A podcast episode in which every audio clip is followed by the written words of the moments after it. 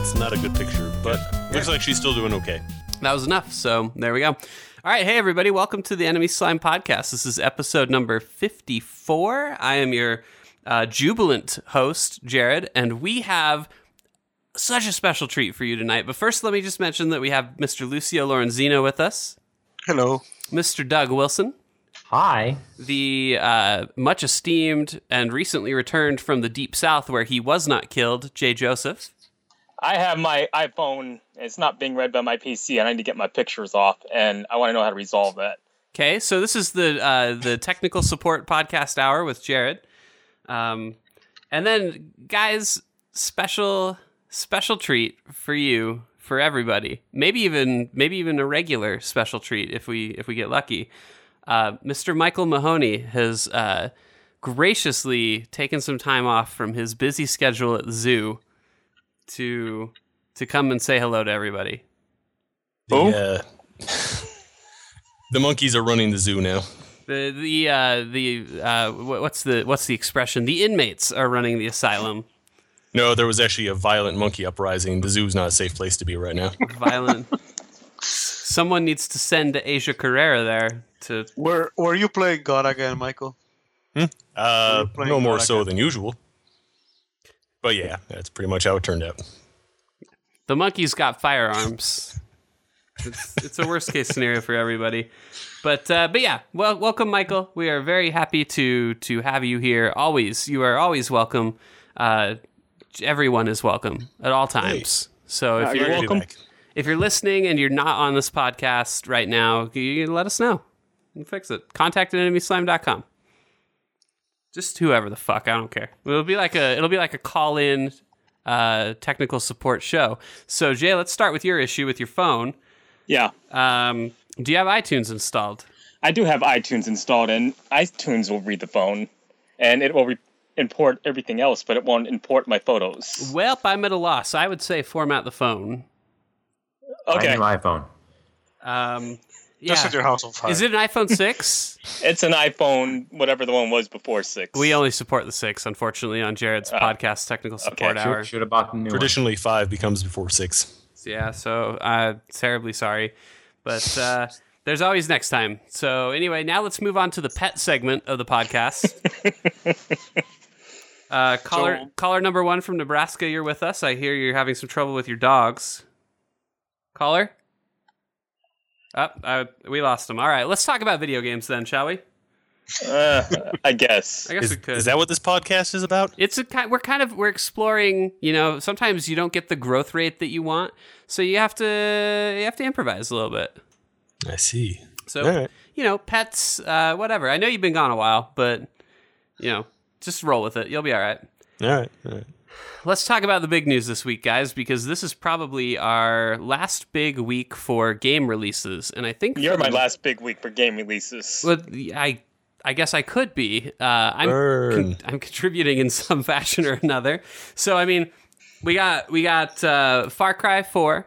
Far Cry 4, yeah, 4. I don't think anyone's going to play that on this podcast. I don't think anybody has so far. I'm going to do my best to pick it up maybe this weekend.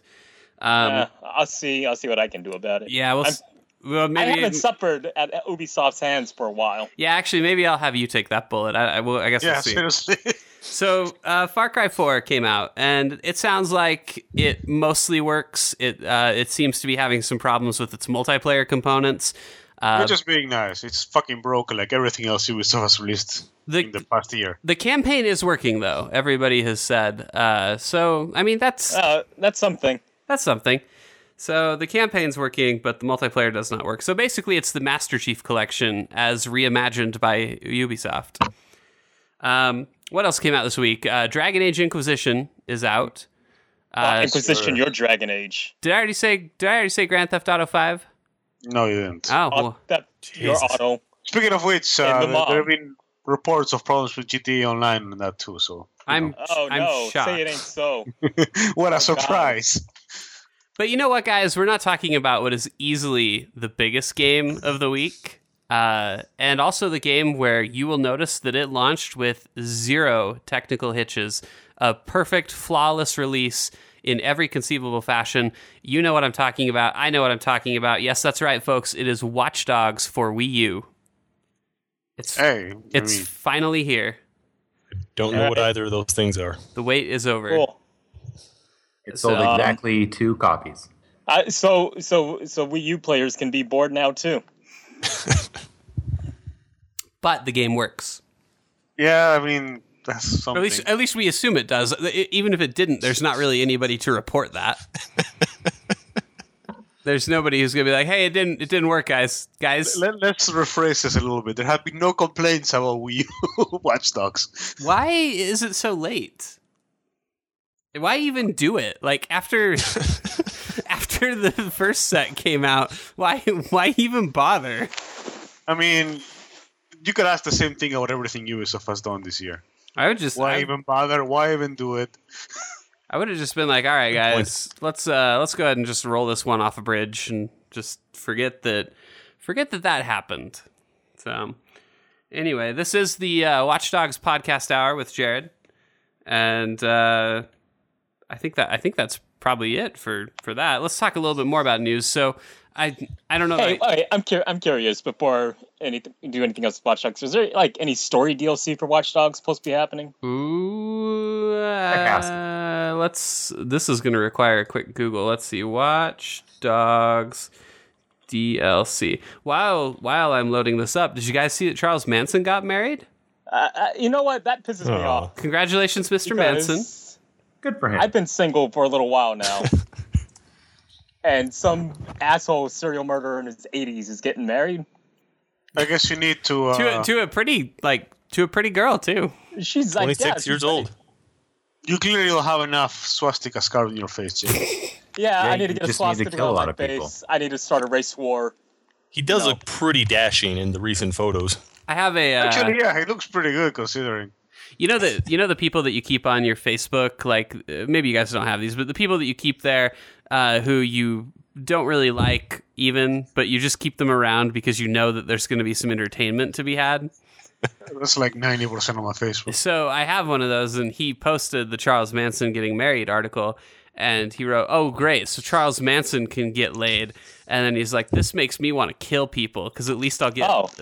Wow. Okay. Get some. That's healthy. Jared, is that who I think it is? It is who he was rally exited about what was going on. I love him.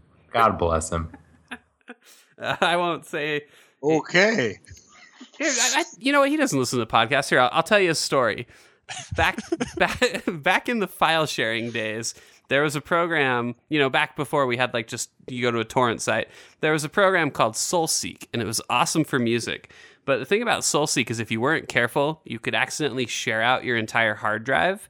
And one of our friends, well, this particular friend had that happen where his whole hard drive was shared out. And I took it upon myself to explore his drive, particularly his documents folder. And you could download whatever you wanted. So I went ahead and downloaded his reports from school.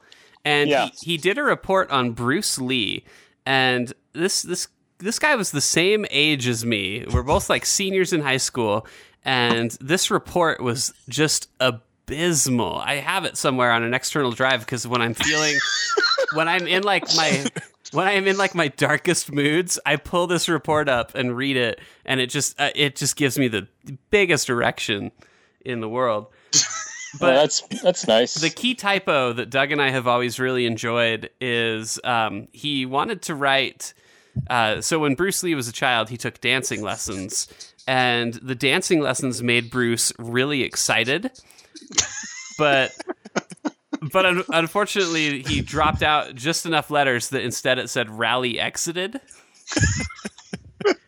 And I mean, the whole thing is a fucking mess. I'll dig it up, and maybe on like a future podcast we'll read some segments. It has nothing to do with anything whatsoever, but it is so good that I just know that the people will thank me for sharing. This has been the high school study cast. This has been 11 years, and it still brings me joy. The lecture hall study cast. Yeah. So if we know that Jared's been stabbed, then. We know it's this guy listened to the podcast and decided that... He's been like this awesome supporter of the site, just like this killer fan. God, I love you guys so much. I'll read every article. If you're out there, speaking of which, Who was that dude that had just had a comment on my Overwatch article? That's another one of my friends who largely inspired my belief that League of Legends players aren't actually having fun. He's a sweet little boy. He also doesn't listen to the podcast, so we can say whatever we want. I think that he probably never reads the site, but the word Overwatch probably came up on a feed somewhere, and he decided to take a peek at it. But yeah, it looks like he took great offense to us saying that Heroes of the Storm is uninspired, and I can't really think of something that Blizzard could have made that would be less inspired than Heroes of the Storm. But you guys are welcome to pitch what is another game that Blizzard could have made where you would have been like, yeah, well, duh. Another expansion to World of Warcraft. Oh, wait a second. Yeah, that's pretty uninspired. Those are coming for a while. Yeah, exactly. It's hard to think of anything else. Everything else would be like... There's a reason why I haven't paid attention to Blizzard in like 17 years. It's literally like the last game I wanted from them. I will fight you on select expansions. You will fight me? And agree with you on others.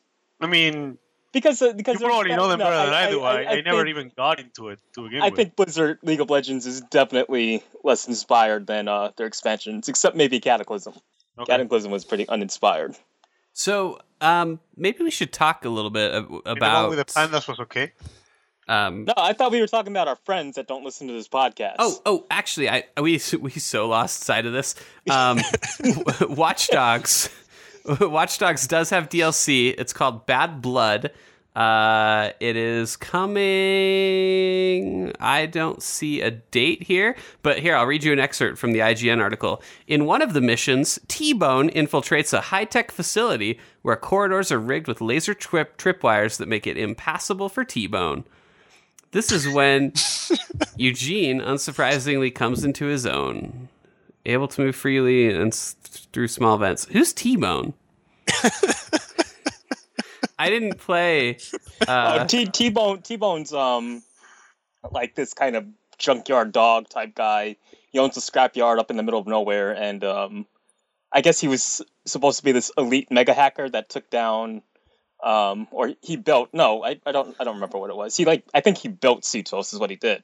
And then he went into hiding and Aiden has to find him. And it's like one of the very few cool parts of the game, because on his little kind of scrapyard there, he has all these really complicated death traps, and you can use your phone to hack them and just kill enemies and all that kind of stuff. But yeah, he's not all that special. He's not all that important. It sounds like the other thing the DLC is going to introduce is co-op to the series. Okay. So now you can be miserable with your friends. You know what? Some games aren't very good and are really elevated by a cooperative experience. So maybe this will be one of those. It won't. I guess we'll see when it's released. No, we won't see. It won't. It won't. I don't see a date anywhere. It won't be good. The co-op will not be fun. Let's see. There's nothing they can do at this point to fix the game. Wait, is it out? I think it might be out. Is it out? On this article in the comments, there are a bunch of people complaining that they can't find where to download the DLC. But I don't think it's... Maybe they can't find it because it's not out. All right, well, let's just go ahead and forget about this. I didn't know this, but Watch Dogs even had a season pass. How presumptuous is that? Yeah, it had a season pass. Yeah. Hey, you guys are gonna like this so much. Sure, nobody's regretting that. Yeah, there's a lot. Everybody in the comments who's like, "Where is this?" They all are season pass holders. So. I'm so sorry. Whatever. This one lets you be T-Bone. So that sounds promising. I thought for sure they would have let you be the girl, but I forgot Ubisoft is afraid they'll get cooties. Cootie soft. Cootie soft. That's all I can assume, because it's not like they lack the characters, but it would be icky. Yeah, no, that's true. You girl parts. That's true. It would be icky. So we talked a little bit about Blizzard, or we kind of like derailed into Blizzard. So the World of Warcraft, the newest expansion came out. Help me, World of Warcraft players. I'm drawing a blank. The Warlords of Draenor. Warlords of Draenor. or you can call it Burning Crusade 2. Burning Crusade 2. Well, so Doug, you've been playing it. Maybe you can be our ambassador. What does Warlords of Draenor bring to the table that the series has not had up until this point? I guess the biggest thing that it's brought is it's kind of brought player housing in a way. I mean, I guess player housing kind of. You can build your own like garrison, which is like a little castle, and you can have like your own buildings out of like a set of like predetermined buildings that you can build. And depending on what you choose, they can give you either like if I was a blacksmith but I wanted to enchant stuff, if I built like an enchanter hut, I could still enchant some of my own gear without actually having the profession. What that's kind of sweet. So I haven't played WoW since Burning Crusade, so I'm really out of the loop here. What does the world map look like at this point? Because there were two continents. What, have they added like islands or? So it looks pretty different. This looks like Draenor before it exploded. This is Draenor, not Outland, because we went back in time and it's an alternate timeline. I really don't know how to explain it. They went with the Bill and Ted route of just fuck it instead of the Back to the Future route of actually explaining shit. The bad guy from the last expansion broke out of prison, went to an alternate Draenor, and like somehow he was able to attach that alternate Draenor dark portal to the actual Azeroth portal, and he started sending fucking shit up. So we go through the portal to stop him. Do you know who Garrosh Hellscream is? Yeah, he's he does 10 damage with charge in Hearthstone. Yeah, that's about right. So Garrosh Hellscream, he it's also Garrosh, or maybe that's Grimash. I don't know. It's Garrosh in Hearthstone. Oh, no. Garrosh, you meet Garrosh for the first time in Burning Crusade, and he's just hanging around kind of being a dick.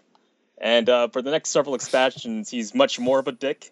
And then for some reason, Thrall leaves the Horde, and he decides to put Garrosh in charge, because once you're a fascist dick, that makes you perfect to lead a faction. And then Garrosh goes in, and then he's an even bigger dick. And then he's so much of a dick that the god of hatred is like, hey, I like how much of a dick you are. I'm going to give you my power.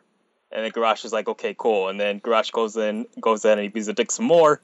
And the Horde and the Alliance have to stop him. And then Garrosh is the one that goes back to Draenor Planet and is a dick to the timeline, to the time stream. So tell me if I'm weird here. If I wanted to, could I start playing WoW and go back and solo like Onyxia? Oh yeah. Well, you could do. Well, this is the thing, because you asked how the world map changed. Well, yeah. So it looks like you just go through a portal, right? Like the main world still has most of the same structure. All the expansions have the mainland does not have the same structure because of Cataclysm. Oh, so is there still like an Iron Forge? Yeah. Iron Forge is still there, yeah. And Storm. It's just different looking. Some parts of it. Yeah, parts of it are different looking. All the capital cities are still there. But Cataclysm was kind of like the major overhaul of the level 1 to 60 game to make it easier for new players to come in and to reset some of the story and all that kind of shit. So, and the content now is like ridiculously easy from 1 to 60. So you can just go ahead and run through all that shit and then get up to the expansions. Because I missed out when I was playing WoW originally. I missed out on all the endgame stuff because I wasn't working a schedule that was friendly to play with other people. Oh, that's changed. I think almost the one reason why I might want to go back and experience it again is just to see all that content that I was missing. I wouldn't be in a rush to do that because they got rid of some of the better content that you might have missed. What's that floating fortress? I want to go in that.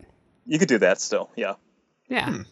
But I think they changed the end game now so that you can basically see all the content and get all the gear to kind of your heart's content without needing a dedicated raiding group. If you can be bothered with it. I haven't really touched it, but I'm told as of Warlords of Draenor, there's something called scenarios. And I guess scenarios just allow you to go through a fun, easy little dungeon and get caught up on all the lore you want and all that shit. Well, yeah, they use scenarios because more of a storytelling device now. You don't really... they did in Mists of Pandaria. You could get some gear with it, but you actually... they're just mainly only for stories now. Okay. Mm. And then there's also the raid finder, I know, that you can just, you know, jump in and find a group that's going to be running for this gear, and you don't have to be dedicated or anything. So you create the raid. The raid is really dumbed down so that it's it's good for people who are not coordinated like most people who use it. Mm-hmm. Who are mildly retarded.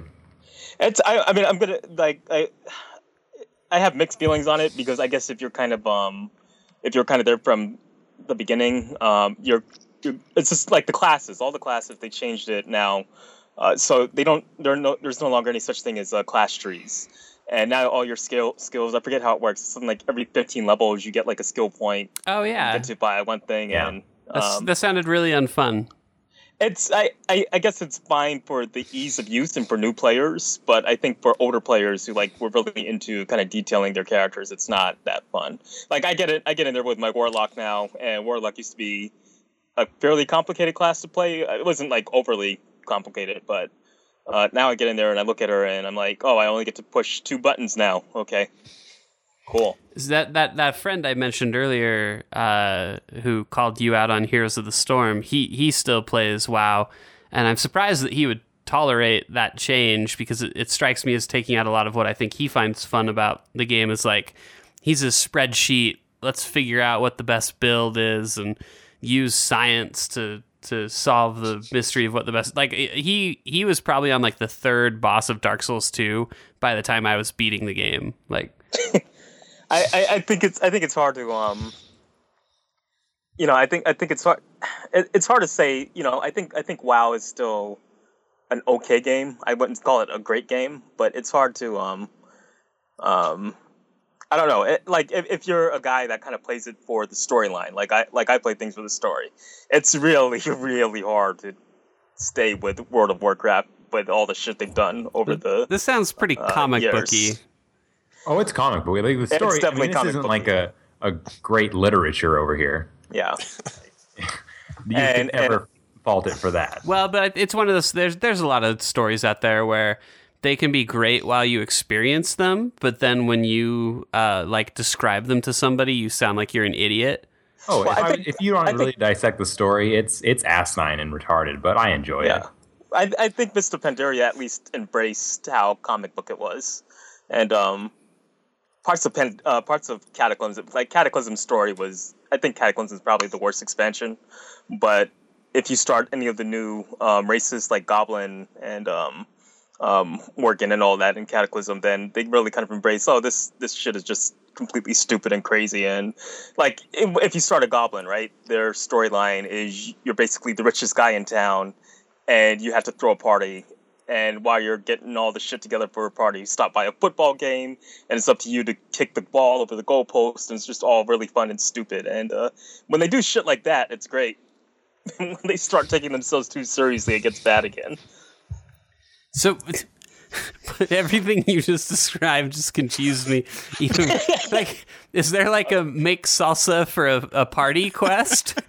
I'm pretty sure there is a quest like that. It might not be salsa, but it's something. Like help. It's something like that. No, there's in Pandaria, there's a quest where you have to make beer.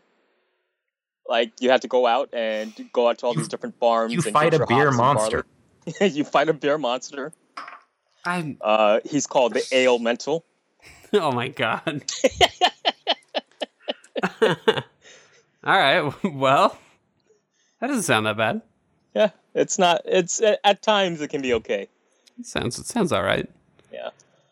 Well, let's wrap up our WoW discussion with an important question. Everybody list your least favorite WoW expansion. Go.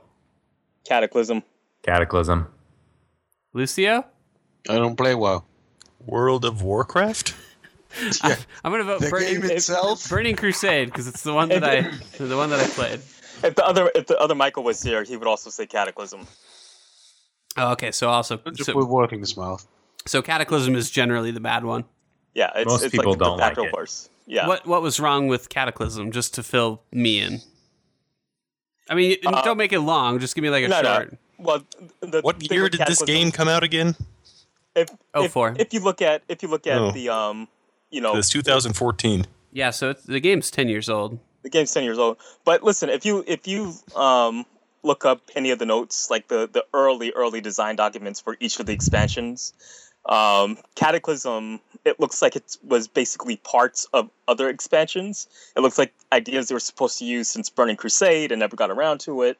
And then the Cataclysm plan itself was supposed to be really, really detailed, and it feels like they executed maybe a quarter of what they were supposed to do. Like, it feels really lazy and rushed. It didn't feel cohesive at all.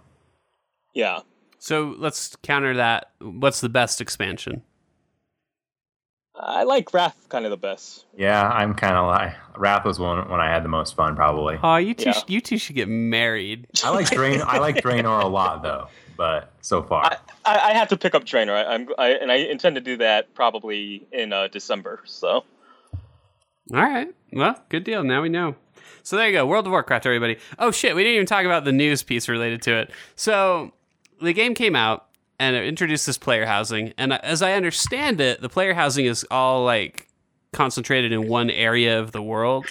Yep, the first zone you go into. It sounds like that caused a lot of chaos in that people wanted to go to that area and use the housing, and everybody goes there at once, and the game crashes. And yeah. So, yeah, that sounds about right. I guess the game's been exhibiting a lot of instability since launch. It sounds like there were wait times and stuff like that. Maybe Blizzard didn't realize that this was going to draw back in as many players as it did. But either way, in response to that, Blizzard's being bros, and they're giving everybody 5 free days of game time. That's actually the most I think they've ever given anyone. I mean, at this point, what is that to them? Like, it's nothing. They don't care if they give you free 5 extra game times. They want you to resub at the end of the month. So yeah. They do 5 extra day here, and they get your 15 the next month. That's all they care about. Yeah, I mean, that's what matters for them. So anyway, yeah, World of Warcraft, that's still a thing. Amazing. Let's talk about D4. Can we do that? Briefly. I think that you are probably the only one here, aside from me, because I've looked into it a little bit. I'm guessing you're the only one here who actually knows what it is.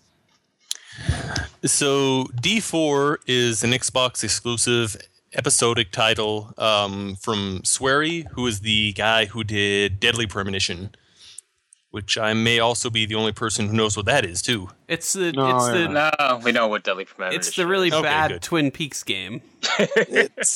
Well, that's the thing. I mean, it is really bad, but it's also kind of lovable in how ridiculous it is. Yeah, yeah. So D4 is kind of like the same style of game, except it's all played with Kinect, and it's not charming. Like 100% played with the Kinect. Yeah, if you want to, you can actually you'll set it up and you'll move the guy around using the Kinect. You'll pick things up using your own hands. You'll yell at the screen. Are you supposed to yell at the screen, or are you yelling at the screen in frustration for having to use the Kinect? No. There's actually during one of the fight scenes, you get a bullhorn and you have to yell in some guy's face to beat the action challenge. Okay. So what a time to be alive. So what kind of yeah, exactly. Deadly Premonition was very comparable to Twin Peaks. Is there maybe some other kind of media that the story in D4 is comparable to? Not that I'm aware of. I'm probably not the right person to ask, but so the idea is that you're this Boston cop and your wife has been killed, and you use mementos to travel back in time to try to find the mysterious D, who you think may be the murderer or know something about the murder. And you can probably tell I'm not very excited about this game. It doesn't seem like you're super enthused. I really wanted to like it because I'm a big fan of Deadly Premonition, which was stupid but lovable. This one really is just stupid. It's interesting, though, because it's one of the only full-on Kinect titles that I think we've seen since the Xbox One came out. Well, and it was produced by Microsoft Studios, so I think maybe they were like, hey, we'll give anybody $1 million to make a Kinect game. And everybody was like, nah, I think we're okay. And I think maybe Swery was just like, I'll do anything to make another game. I'm starving. Let me ask you guys a question. So Microsoft bundled the Kinect in mandatorily, and then they have since removed it. The amount of games that are Kinect only is very, very, very minor. There's like D4 and then like Fantasia, and that's about it. And so let me ask you guys, just with your own speculation, do you think the next Xbox will even have a Kinect? Bundled in? I don't think so. Do you think it'll have it, period? Like, do you think they'll even bother anymore? God, I hope we're done with the whole fucking virtual control thing. If they actually ever can do the promise of what they said it was going to do, maybe. But I just don't think it's ever going to happen. It's really, it's really cool. It, but they can't charge for it like they keep trying to do. It's a very, very cool concept, but I routinely just have to deal with it not working, and it frustrates the hell out of me. And I've been trying to play Master Chief Collection with my wife, and it either doesn't recognize her. So the idea here is that you both sit down in front of the Xbox, and the Kinect looks at your face, and it's like, oh, it's you, and then it signs you in. And the controllers have infrared lights on them that the Kinect sees, so the Kinect can even go so far as to be like, oh, it's you, and you're holding this controller. And so then if you go and play like a split-screen game or something like that, it's going to know which person is which and make sure that they have the, you know, proper controls. It's a really cool concept, but the game only recognizes my wife like maybe 50% of the time, or it recognizes like that I'm her or vice versa. And I mean, I don't think we look that similar. Like it's not even close half the time. You know, I gotta say, with D4 at least, I mean, I'm not having a lot of fun with it. Actually, I think it did cause my Kinect to die because I played it for the second time and it just stopped working. But it actually did work pretty well. Like some of the fight scenes, you have to do some, you know, fairly complicated moves. Like, you know, you swing up, or you what would be the expression? Like you go to swing a bat, like you're going to hit a baseball or a skull. Yeah, exactly. I think I hit some guy in the knee with it, but or you know, you drink a shot of tequila, and it works pretty well. Like some of the things, I'm pretty surprised. But then you do other things that seem like pretty rudimentary, like just moving your hand to like select an item, and that can be incredibly challenging. So, I don't know. I think the Kinect is like a really good improvement over the last generation Kinect, but it's still not quite there. Yeah, yeah. If they can never, I am so done with motion controls in general. Yeah, it's kind of losing its luster. Yeah, but most of it... So here's the funny thing. So you know, Alien Isolation makes use of a little bit of motion control, right? I did not. What does it do? How much? So it's got two things. If you have the PS4 camera, then it can track your head motions, and Amanda will move her head with it. And if you have the microphone, then it can pick up sounds in your room, and it'll work just like making noise in the game and kind of bring the xenomorph to you. Oh, yeah, I've heard of that. Great for some apparently, both of these things are fucking awful because it just means you're going to get killed a lot faster. Your dog barks and you die. Yeah. Somebody drives by your house and that's it, you're done. That's it. Well, I don't know. Maybe here's a follow-up question. So the Kinect might be here to stay. What about the PS4 camera? Because that has to be selling even less. Do you think that they would even... Like, who I think even... They'll sell it as long as Microsoft sells one. They'll just... Who even has one, aside from, like, people that go on the Playroom and show their genitals to people? People that really love the PlayStation? I guess. Like, really love it? Well, anyway. That's, like, the one... I think that out of all of us, that's the one thing that we couldn't play a game on. Like, we can play anything on any platform, but we cannot use the PS4 camera. Nobody has that. I guess Move for the PlayStation 3. Couldn't use that either. So, there you go. Those are our two. What would you want? You could play Joust with it.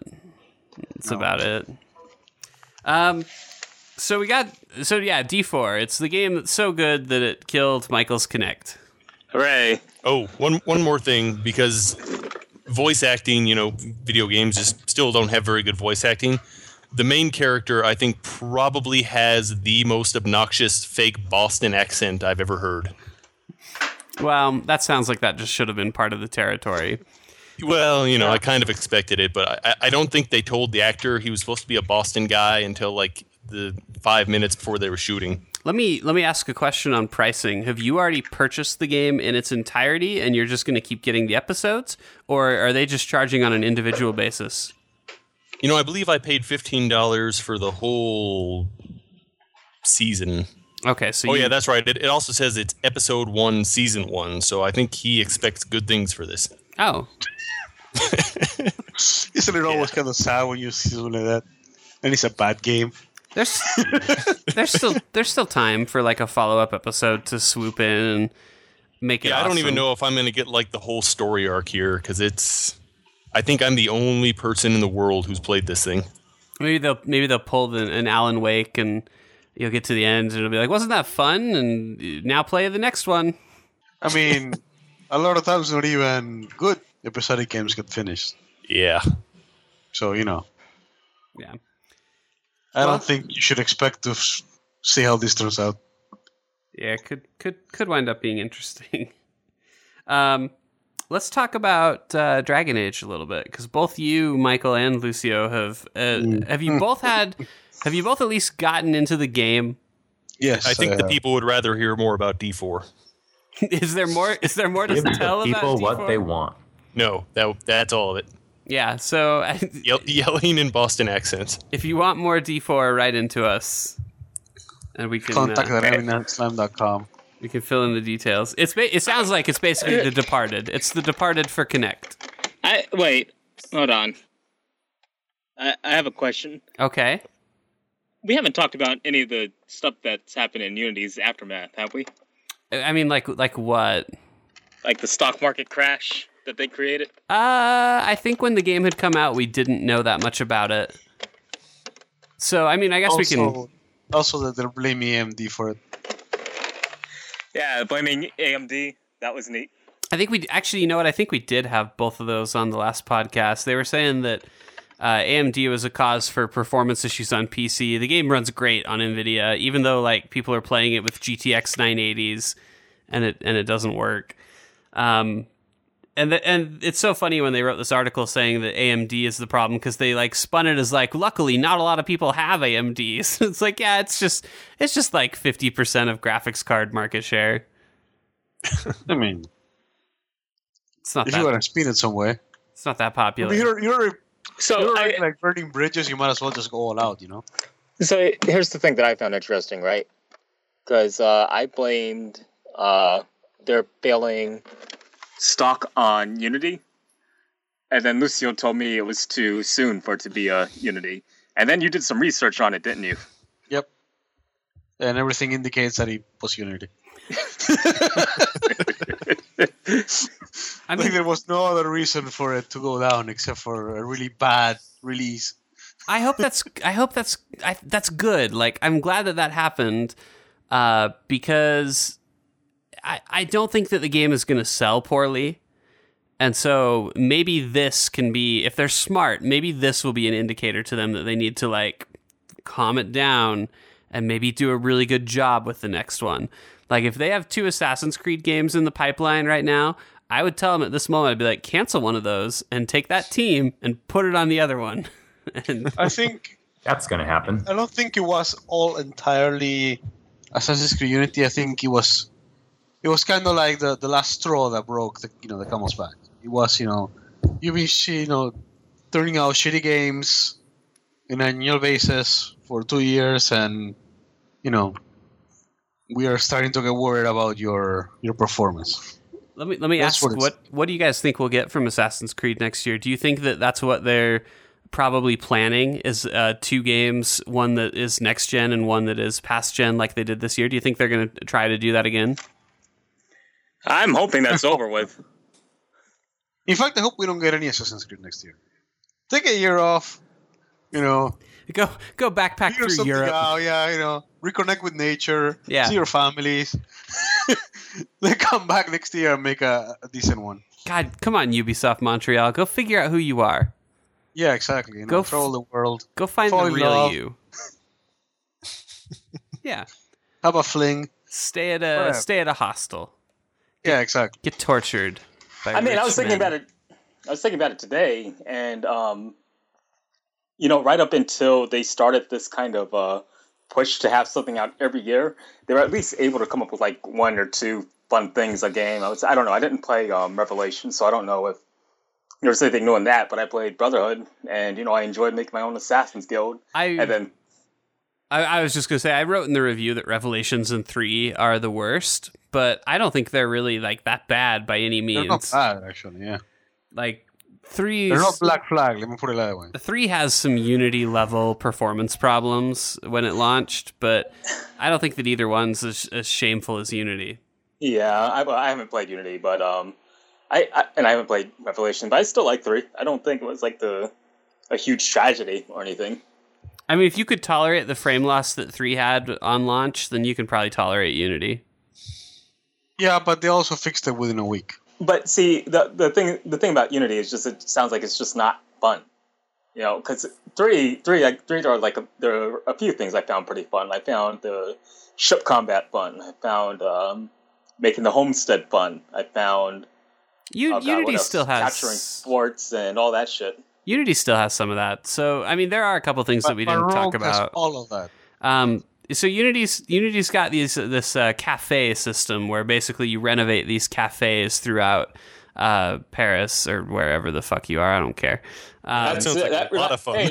Hey, remember Pokemon XY when you had to go to all the cafes and then you had to leave a massive fucking tip? Well, so it's sort of neat. Like you renovate it and it'll bring you into this menu where you choose like what room to renovate, and as you renovate these rooms, it's almost a little stupid. Like every single time you renovate one, they're like, "Oh, there was a hidden passage here," and there's always a hidden passage. And then when you go in, there's an item or like a little dungeon thing for you to explore. So I mean, there's still that homesteady feeling of like building up this kind of area that's yours. The other thing that they did, which I think is some of the best missions that Assassin's Creed has had, period, are the murder mysteries. So you'll occasionally stumble upon these crime scenes, and you can use Eagle Vision to find clues kind of spread throughout them. And then you can also talk to and interview all the potential suspects for the murder that you're investigating. And then based off the suspect stories and the clues that you find, you figure out who you think did it, and you go and accuse them. And if you're right, then they'll be thrown into jail. And if you're wrong, then you can try again, but your reward keeps getting diminished. Now I would like to point out that you should be the only good part of Watch Dogs was also the murder mystery. I didn't even get that far. What's there? I mean, it doesn't sound as involved as Unity is. So in Watch Dogs, basically, you start stumbling upon these corpses, and you just use your phone to hack a ton of different information. Like you hack the mysterious message left by the killer, and you hack the camera to take a closer look at the crime scene and all this kind of stuff. And you just kind of put it together over the course of the game, what's up with these serial murderers and figuring out who it is. And I think that was actually the best part of Watch Dogs. See, that's pretty unrealistic, because if you find a dead body in Chicago, you don't bother to investigate. No, don't ask any questions. You don't do anything. Yeah, it's like that's just there's a dead body there. But yeah, maybe they should just make the next murdered sole suspect. I guess if that's Ubisoft's next game. If Jay found a dead body in Chicago, he'd probably just think it served them right for putting sauce on top of their pizza. Well, and for making it so fucking big as well. No one told him to make it that deep. You're just getting bread. You're not getting an actual pizza, you assholes. Whoa! Let's calm down. Let's save it for the streets. So what you're saying is New Yorkers can't really penetrate that deep into pizza. There's gentle, papery teeth can't bite into it that deep. It hurts them. Anyway, you know what hurts me is Origin. Let's talk about Dragon Age Inquisition. Can we? So Lucio, you tell this like dramatic tale, this like odyssey of challenges. I want to come with me on this journey. Right? Let me ask before we do this really quick. I want you to recap your experience, but before I ask, Michael, did you have any trouble getting into the game?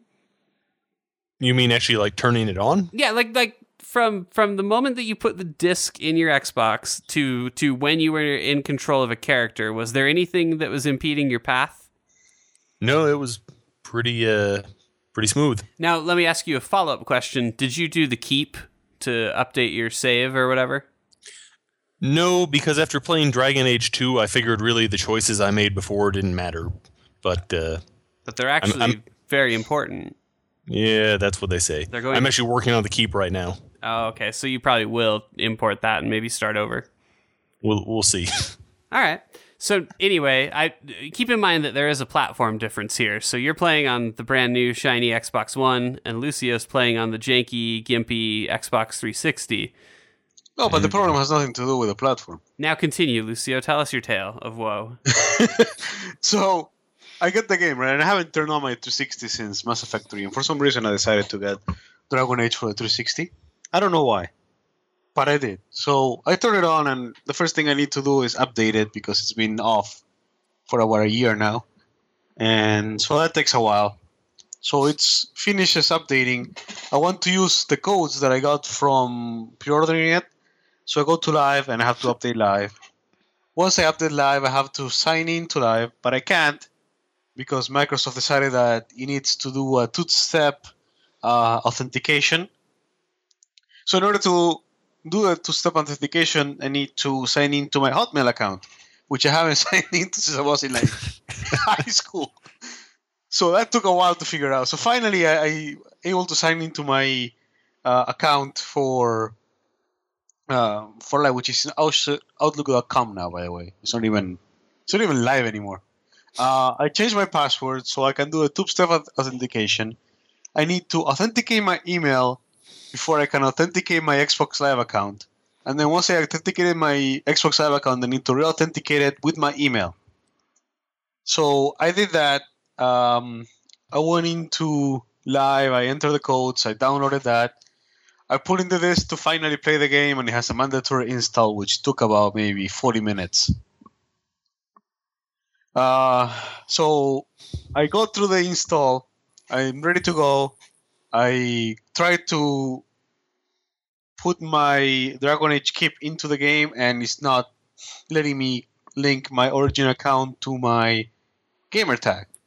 And the reason for that is because when I play Mass Effect 3, Origin decided to create an Origin account with the email from my gamer tag, which is different from the one from my Origin account.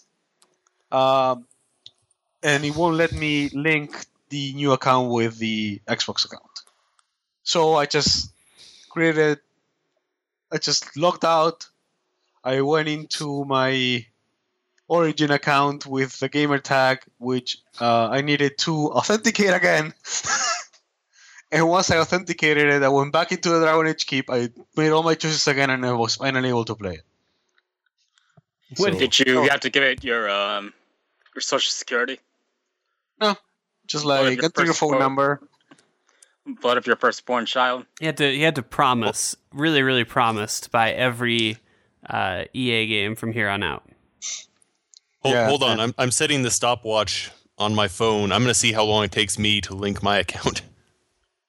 It was the problem is that it won't let you, if you have an account that already has the Origin account linked to the gamer tag, it just won't let you do it through a different account. If that had been a problem, I would have done it in 5 seconds. Right, this is your fault. Hail corporate. So, it's just the whole experience was pretty anti-consumer, I guess. Mm-hmm. But like I say, no, it's nothing to do with the game. The game actually runs fine. So what is the Inquisition? Is it just an inquisitive group of people who are like very curious? No, there's a war between the main... Remember in the end of 2 that your friend Anders decides to become a terrorist and blow up a church? I do. That starts a war between the mages and the Templars. And so the Templars are doing an Inquisition. And going after the mages. So are you a Templar in this game? Okay, done. Not really. What was your time, Michael? About a minute and 26 seconds. Well done, because Lucio pretty much had a part-time job. Yeah.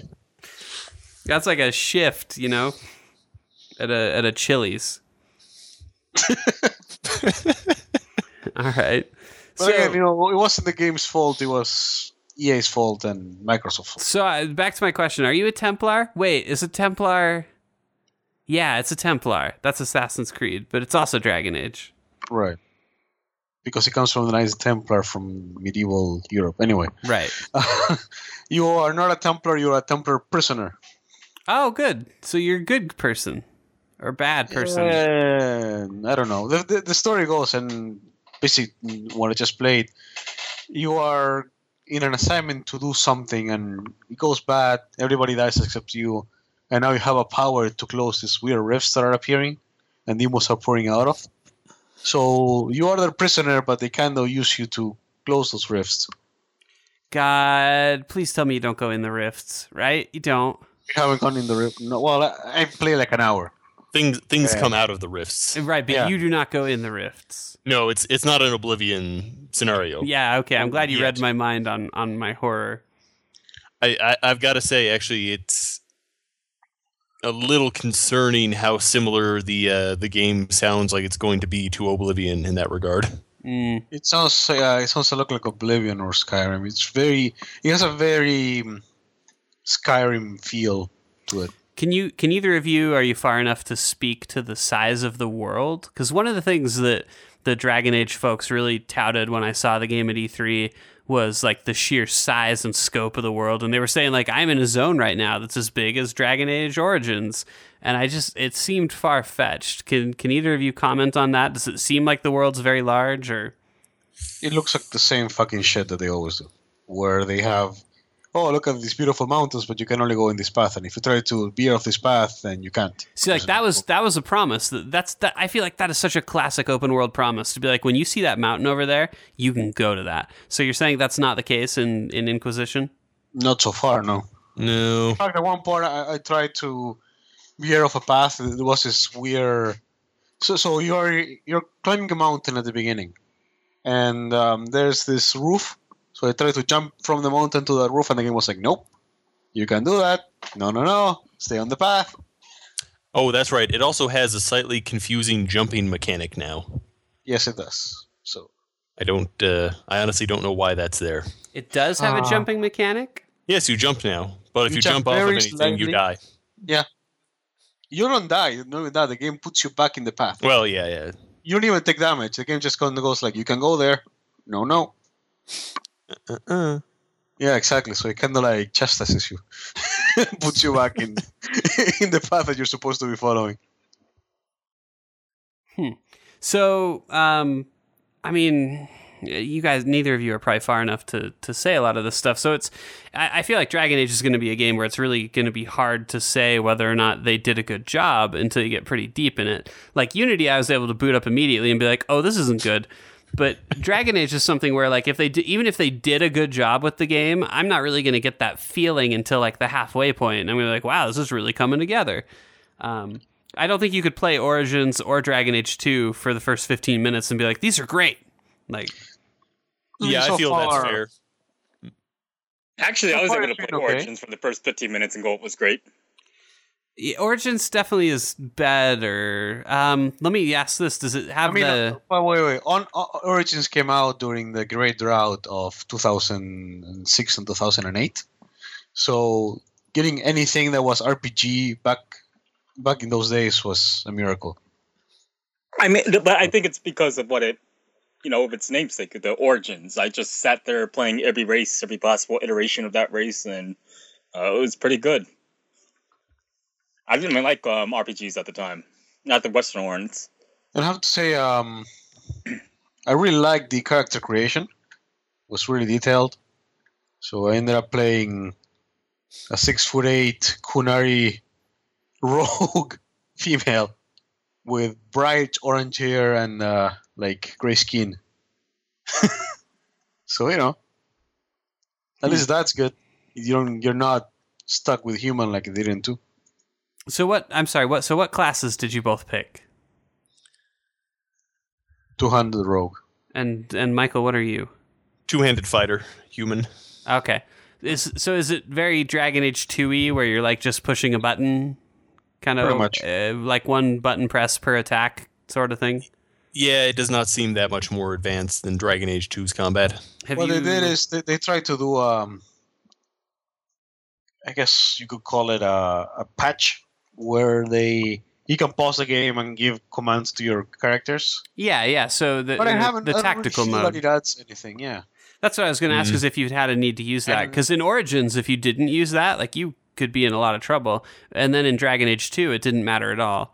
So in Dragon Age 2, I had a really easy time, and I felt the game was entirely too easy. So this time I went balls out, and I was like, you know what?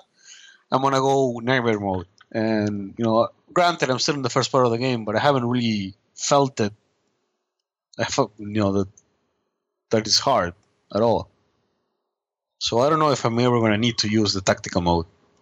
Yeah, I don't feel like it's very, very useful. So you haven't played for very long. Does it? I mean, so you can't answer this question, but will it at least have more than 4 environments, or 4 dungeon tile sets? I'll let you know next week. Nothing's repeated so far, I would hope. Well, no, actually, I mean. Or do you climb up that mountain? And it's like, all right, you got up. Now let's go back down. Every NPC is exactly the same. What familiar? I feel like you're so early in the game that it's not going to be huge spoilers. But if you don't want to hear about this kind of stuff, then now's your chance to avoid it. What kind of like familiar faces have you guys encountered so far? Is there anybody? Cassandra, Leliana, and Varric. Leliana, who's Cassandra? Is the chick that's interrogating Varric at the beginning of Dragon Age 2? Whoa! Not chick. The young lady. Are we going back to that? The young lady who is... So wait, so Cassandra, Varric, and Leliana? Mm-hmm. And that's it? So far. I mean, I'm less than an hour in the game, man. I already have 3. Can Alistair be in this game, do you think? Well, I killed him, so no. Or is he dead? Yeah, I couldn't remember. I couldn't remember if you had the option to kill him or not. He's not always dead, so he might be hanging out somewhere. Who are, in your guys'... Everybody here's played Dragon Age 1 and 2, right? Yes. I played 1. I didn't bother with 2. I feel like I know enough of it, though. Smart man. Who didn't Leliana die in the first one in a number of people's games, and then they're just like, LOL, she's alive. Oh yeah, she comes back in 2. Yeah, you could kill her at one point. They've like played her up. They like brought her back to life. I think the only one that can die canonically is Varric. Everybody else can die. So that was going to be my question: is for you guys personally in your Dragon Age careers, who is definitely dead? Like, which of your party members are goners? What's his name? Alistair, obviously. Anders. No, actually, I kept Alistair alive. I was going to say I didn't even know you could kill him. You can. That's crazy. And I just know because in the keep, there's also an ending where he becomes a drunk, apparently. Anyway. Yes. Anders is dead in mine. Very, very dead. Yeah, I killed him. Killed Zarvin. Oh, Zevran, wasn't it? Zevran, that's right. Yeah, why'd you kill Zevran, man? He attacked me. He doesn't give you a choice. You get to a certain point, and if your disposition isn't right with him, he just turns on you. That too, yeah. So fuck that guy. I don't miss him. Yeah. If you fucked that guy, he would be with you. I'm trying to think if there's anybody else. Shale. Oh, yeah, Shale. I didn't even know Shale could die. Can't you kill Morrigan in like a DLC? You can try to kill Morrigan in the mirror of whatever DLC. Who else? Sten? Can Sten die? I think Sten can die, yeah. I think you can send him away.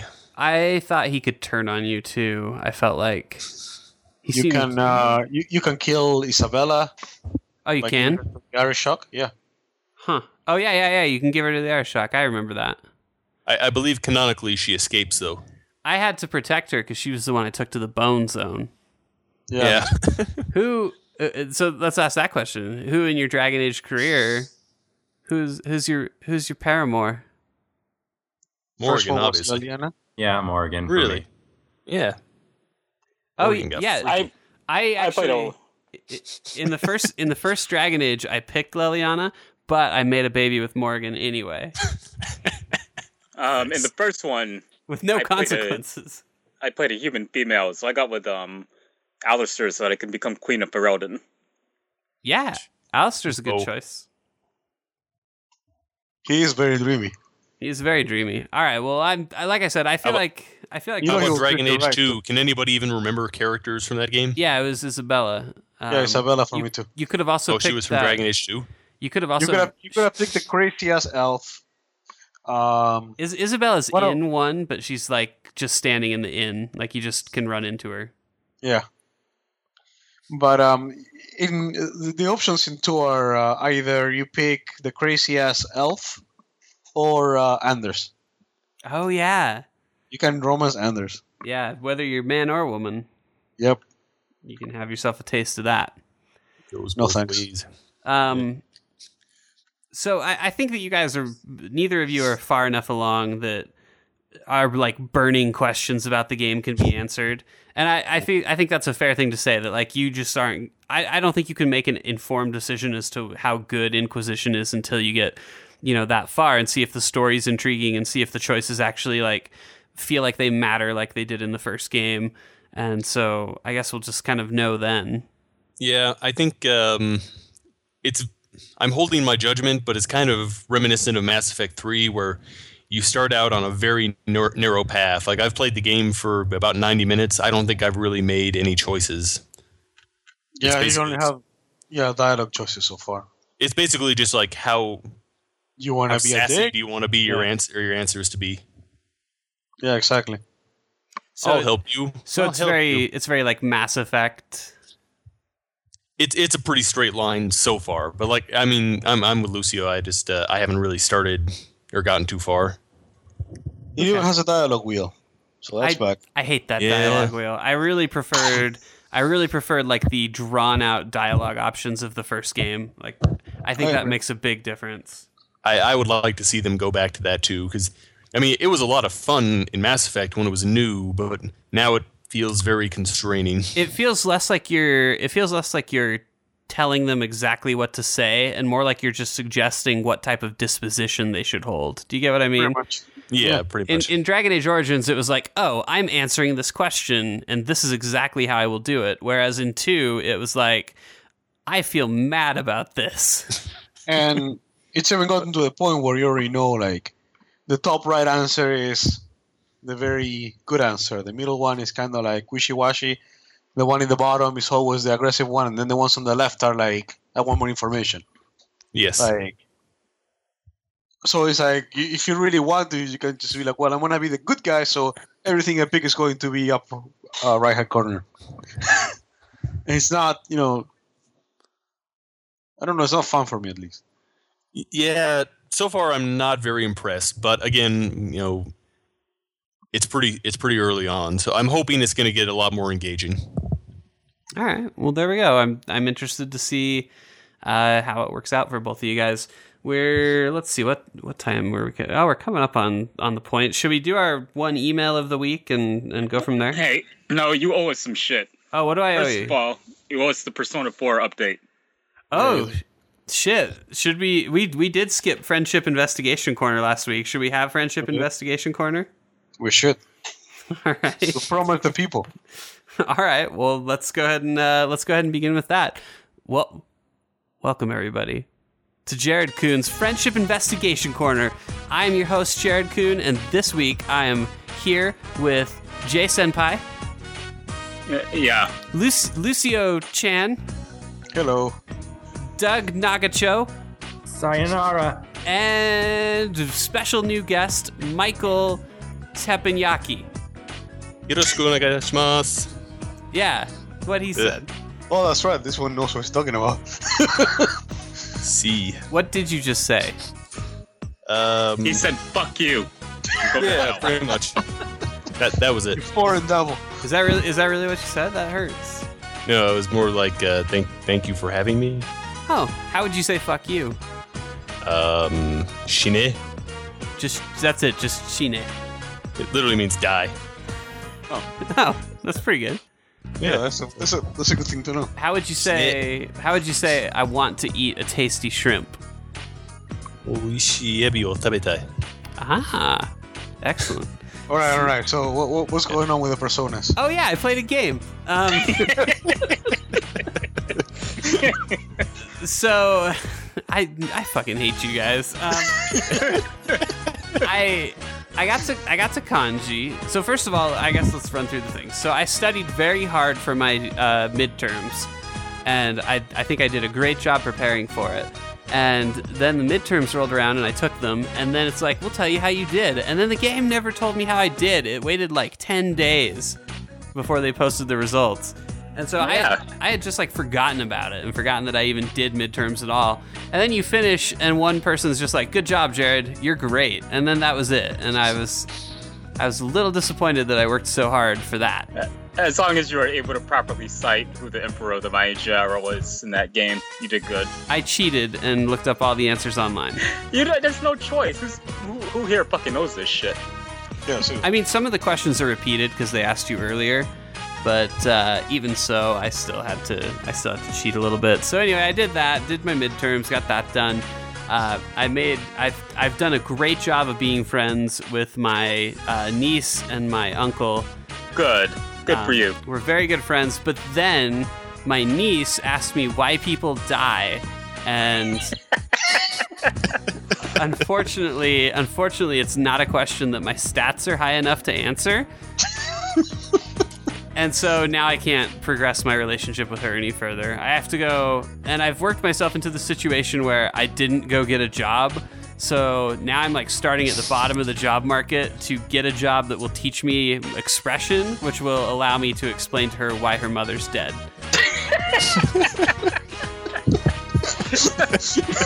So that's my big hold up there right now. And so then... Okay. So then I met... so far, so good. So then I met Kanji, and he got thrown into the TV, and which is bad. That's the murder sign. So I've gone into the TV to rescue him, and I'm going through this gay bathhouse dungeon, and I was so worried that they wouldn't maximize like their being in a gay bathhouse thing with enemy encounters. Because the first few enemies I ran into, it's just like a floating dice. And you're like, well, that's not very gay. But luckily, the game does follow through with, like, men, you know, shirtless men in like, towels over their dongs that come out and kick you. So I was pleased to see that. So have you gotten to the boss yet? I did. It's going about as well as the previous ones. Okay. I literally got to a point in the fight where I knew that I would not win, and I just locked the Vita, and I haven't played the game in like 4 days. Okay. Because I just don't know if I can bear it. I mean, at least to be fair to you, that boss is supposed to be a little harder than usual. He's got two bodyguards. One is weak to ice, and one is weak to fire. And I feel this attempt is not like my full-on. I still have like 2 days to rescue him, so I'm probably gonna have to leave the TV and go like kind of refresh and re-equip. All my guys are out of SP and don't have any special spells to use. So tell me, did you at least enjoy stalking Kanji? You know what's funny is I don't really think that the RPG elements of Persona are very interesting. The dungeons are just the exact same thing on every single floor, and the enemies aren't very like interesting or fun to fight. Just controlling the one character is kind of obnoxious to me. But I, for whatever reason, I really enjoy being a stupid high school student and deciding whether or not I should go talk to a fox or attend drama class. Like, there's something about that. You see, well, that's the thing. That's the Persona series. You get to play your fantasy of being a Japanese high school student. It's like I already feel like that's how this is going to go, though. Is this is just going to be like these dungeons are just going to be the chores I have to get through to get back to explaining to a child how death works. Well, I mean, whatever keeps you going. But yeah, that's where I am right now. Now that we've covered it, I'm going to feel like I have to progress, so I'll probably go back and actually try and beat that boss again. I mean, you do have to tell Nanako why her mom died someday. Yep. Yeah, I can't run away from that. I can't leave her hanging like that. I'm sure I'll explain it real good. Like, only I could. I think the weirdest relationship in the game that I found so far is probably Adachi. Because yeah. I have no business talking to him, nor does he have any business talking to me. And, like, I just encounter him in the grocery store, and I have the option to hang out with him for the day, and that feels so strange. He's a bit of a weirdo, isn't he? Like, this is basically you meet your father's coworker in a grocery store and are like, hey, let's spend the day together. That's weird. Hey, who wants to talk about murders? Yeah. Yeah, I mean, I guess that's an upside. Okay, well, stick with it, and you'll see how special your friend Adachi can be. So thank you all for joining us for Friendship Investigation Corner. We will have more next week, where surely I will overcome my inability to explain death. Maybe we didn't get to play my Pictionary game either. For Assassin's Creed? You were supposed to do that. We can do it real fast. So to bring everybody up to speed, Jay is developing an Assassin's Creed game because someone has to, for God's sake. Hey, I'm not doing anything with this. Come on. Now this isn't official. This is no, but I've been after Unity, it's as official as Unity. Yeah, so I think I'm doing as good a job as Unity. On a scale of 1 to definitely happening, I think we would rate this as maybe like a 6. But so the challenge that I've been tasked with is to describe in as best detail as I can the Assassin's Creed game that Jay has theory crafted, knowing only Jay and none of the actual like theory. Doug, Michael, feel free to contribute here, because I think neither of you know anything about it as well. So maybe just like Lucio and Jay, you go stand off to one side of the room, and we'll discuss what I think this game is going to have. And I can already tell you what we are going to have to start with, even if I hadn't looked at the picture. We are going to need a female protagonist. Yep. Right. Yeah, that's true. Because that's like, I'm trying to think of a good comparison. That's like a talking animal for like Dr. Seuss's talking animal. That's Jay's female protagonist. He just can't. There can't be a book without one. I mean, they don't have to be the main character. They don't have to be the central protagonist. Right, but somebody has to be there trying to get them to eat ham. Yeah, they could be the secondary one in my shit. But I already knew. I knew from the second that we even mentioned it that there would be a female assassin, perhaps. Do you have a problem with that? No, I don't. I don't care. I mean, except for girls aren't strong as boys, so how can they climb buildings? Well, not only that, but they also give people cooties. Yeah, that's true. Well, yeah, other than that. Maybe that could be like an attack. You know how the Arno sets off like a smoke bomb. Maybe she could set off like a pheromone bomb. Yeah, that works. Of some sort. I can only imagine where it comes from. Let's see what else. This picture makes it difficult to gauge a time period, but it does. There does appear to be a gun on her back. You've mentioned before that like revolutions, uprisings, rebellions kind of give you. That's where you get your story boner from. My heart on. So you've, of course, talked about Cuba quite a bit. I don't know that there's anything particularly Cuban-looking about this assassin that you've provided. I don't know. You have to study it a little more. She also doesn't look like... You've kind of shaded in her cheeks as though she could be an ethnicity of sorts. I'm presuming she would be black, because I can't imagine a black person not writing about a black person. It depends on what kind of blackness, I guess. I don't know. I don't think she's going to be like a Tyler Perry character. I don't think she's going to be able to appear on the hit comedy Blackish. How much am I allowed to say as you talk? You say whatever you want. Okay. I mean, I think you need to go take a look at a picture of someone who participated in the Cuban Revolution. Oh, am I like way off? Let's see here. Cuban. I'm going to go to Google image search right now, and I'm going to type Cuban hottie. Or type Cuban Revolution.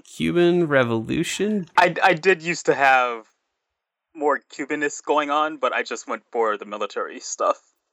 Oh, okay, so we are doing Cuban Revolution then. Yeah. I don't know. I thought her outfit looked pretty like a Cuban revolutionary. Like now, Fidel's forces. Let's ask some questions here. Che Guevara, assassin or Templar? Lucio decided that one. And what was the decision? Lucio. Lucio, are you there? He's a Templar traitor. Hello? Oh, there he is. Okay. What the fuck is up with this? Anyway. A Templar traitor. Right, he's a Templar plant on the revolution to make sure that, you know, it doesn't go all assassiny. So Lucio, who named our assassin too, what's her name again? Paloma Falcao. Yeah. So that girl, she also ends up being the one that kills Che. In Bolivia, yeah. But he's not a he's a Templar betrayer, so why would you kill him? Yeah, because he's a Templar betrayer. Oh, wait, so... He betrays the assassins with the Templars. Wait, so you... So you think Che's an assassin. Right, but he's not. And then you find out he's a twist. Templar. Oh. That's the twist. What a twist. And we just gave it away. Yep. I'll go ahead and just let you guys know that twist will never work in Assassin's Creed ever again under any circumstances. You don't think so? Not at all. It's the most done thing that series has done is like oh, guess what, everybody? I'm not an assassin. I'm a Templar. I thought... It's the fact that he's Jay and not some random asshole. Yeah. Well, either way... I'll tell you the truth. I just want to do the Connor hate them fight again. Yeah. We're going to make him friends, and then we're going to make him kill each other.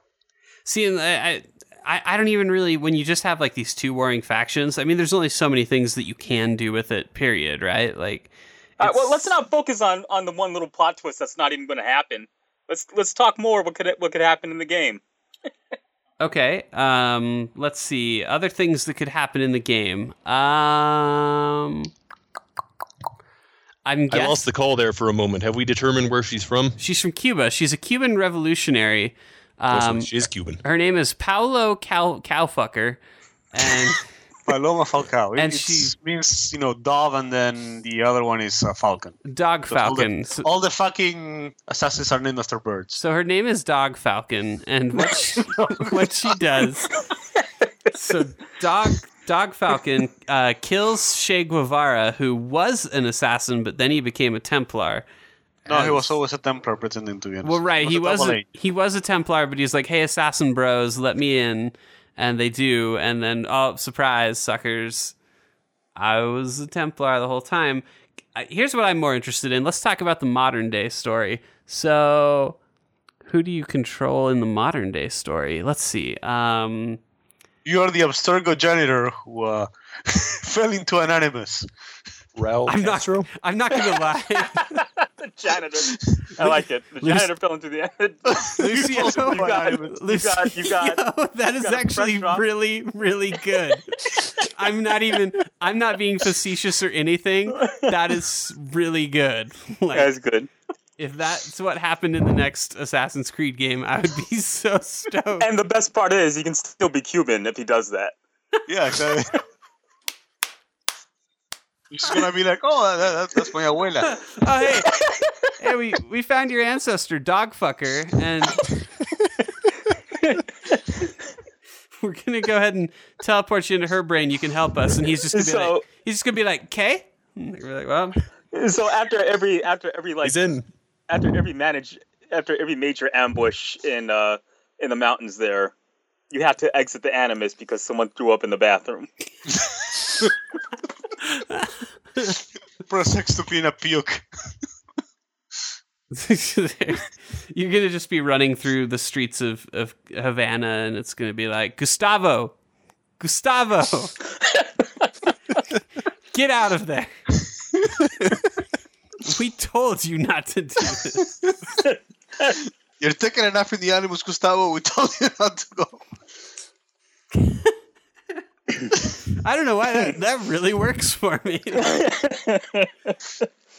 Oh, God. All right. Well, Well, we don't. I don't know that we have a gem with the core game that you've mapped out, but I think that we definitely have some success with the real world story. Yeah. And then the best part is you're going to be able to have this lead up where Gustavo slowly hones his skills in real life, and until eventually he dies instead of having a Gustavo Creed game. Well, you see, because he doesn't even die in a cool way, right? He doesn't die assassinating people. He just kind of has a heart attack. He has a heart attack. He's I'm trying to think of how we can tie like Watch Dogs into this somehow. There's got to be a way. He has a heart attack because he's late to his nephew's birthday party. There you go. He survives the heart attack, but he doesn't have insurance, so he passes away shortly after. I like that, actually. I like that. There we go. He has a heart attack, is rushed to the emergency room. They operate on him. He can't pay the bill. His wages are garnished, and then eventually he just descends into poverty and dies. Perfect. I think we created the perfect Assassin's Creed here. Gustavo Creed. Bishop wants to like reach out to him to hack into something and to talk to him, but he doesn't have like a phone or computer. So she can never. She has to like come to his house in a taxi. Damn it, Gustavo! This is fucked up. Oh man! Oh, so much for the Cuban Revolution. I'm gonna buy this for sure. So, all right, there you go, Ubisoft. If you want to talk, call us. Yeah, we pretty much worked it out. We got your next Assassin's Creed all settled here. It's pretty much a done deal. All right, well, I'm actually going to... should we do the email? We have one email.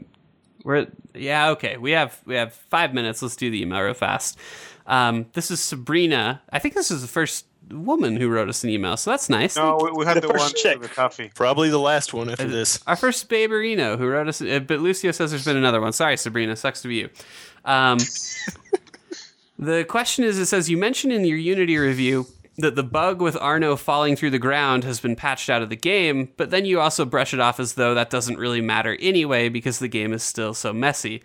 How do you guys factor in patches when giving a game a review score? Can I answer first? Yeah, go right ahead.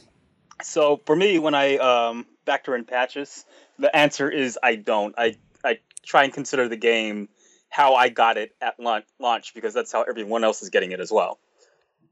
Yeah, I mean, the turnaround... So let me ask a question then. Would you ignore a day one patch? You would include that, right? I included the day one patch for Evil Within, and it didn't make a fucking difference. Yeah, that's true, and it doesn't make a difference in Unity either. And then there's a time... There's... Games are just not... I mean, if I do feel like a game gets good support, in terms of patches and all that, then I will mention that in my review. But if it's something that's especially like a high-profile release where I feel like they have all these resources, then you know it's a little kind of disheartening when they release a game and it's day one patch or no. So like maybe I can illustrate something that I'm struggling with right now is I'm just about ready to push out a review for Call of Duty. And one of my big kind of sticking complaints is the entire time during development, Activision's like, we're going to put dedicated servers in. It's going to have dedicated servers. And guess what? It doesn't have at all. And dedicated servers? It's something that they could add. They could put dedicated servers in, and that would actually clean up a little bit of what is wrong with the multiplayer. And so it's tough because, like, at this point, that would actually probably make me recommend the game a little bit more than I am ready to consider recommending it right now, but even then that's a huge change, and I don't know that it would actually change the game's score in the grand scheme of things.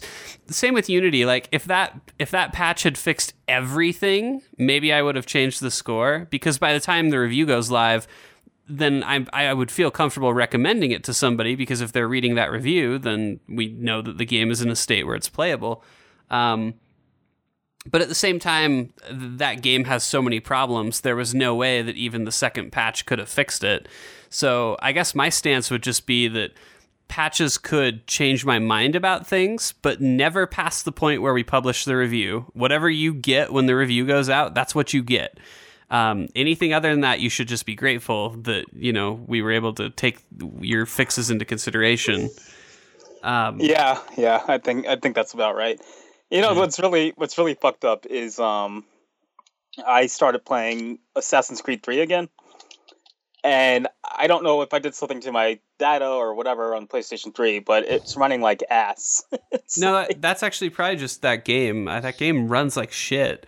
But I didn't have this many problems the first time I played it, so I'm thinking that some of my patches might be missing. It could be. It also might just be Assassin's Creed 3. Maybe playing Black Flag has kind of skunked it a little bit, because Black Flag, I feel like they optimized a little more than 3. I definitely had enough problems with Black Flag. 3 really ran bad for me. Even by the time I finished the game, it was really framey and just ugly. And I had enough problems with Black Flag that it definitely doesn't make me forgive anything. You know, and Black Flag is actually the first Assassin's Creed that I haven't beaten. So, really. Yeah, I didn't. It's okay. I'm disappointed. I came late, and by the time I started playing it, there was just so many other games coming out that it was all right.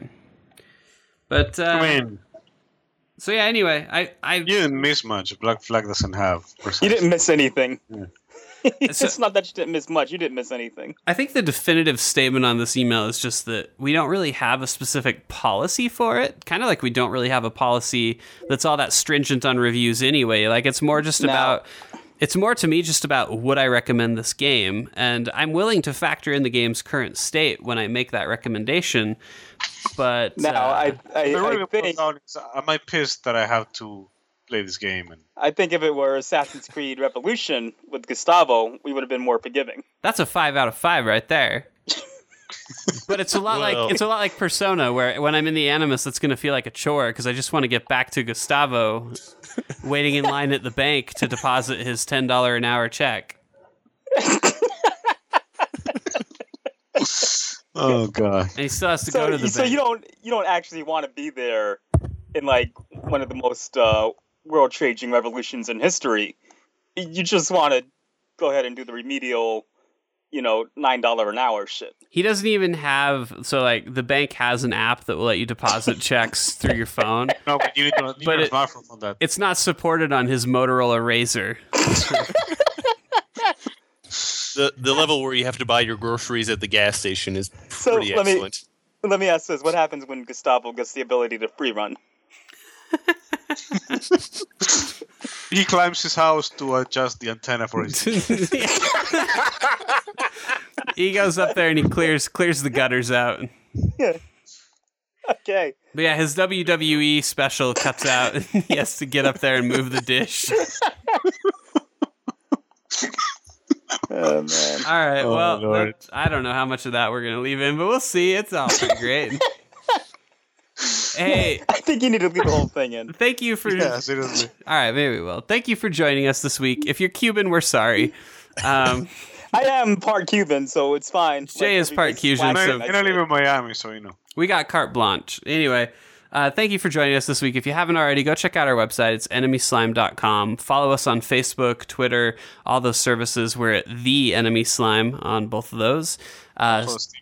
Make sure that, yeah, we still only have like 3 followers on our curator page. We get a ton of hits from the curator page, but nobody's actually following us. We make excellent recommendations. Go follow our shit, and that includes you guys because we only have 3 followers, and there's at least 4 of us. What's curator? I'll explain it to you off the podcast. Anyway. Go follow that. Yeah. Hey, you know what? Our Steam group is actually open now, so if you want to join it and play games with us or do whatever, we're down for that. So let us know. We'll play in a match of Cannon Brawl. So anyway, I think that sums it up. So with that.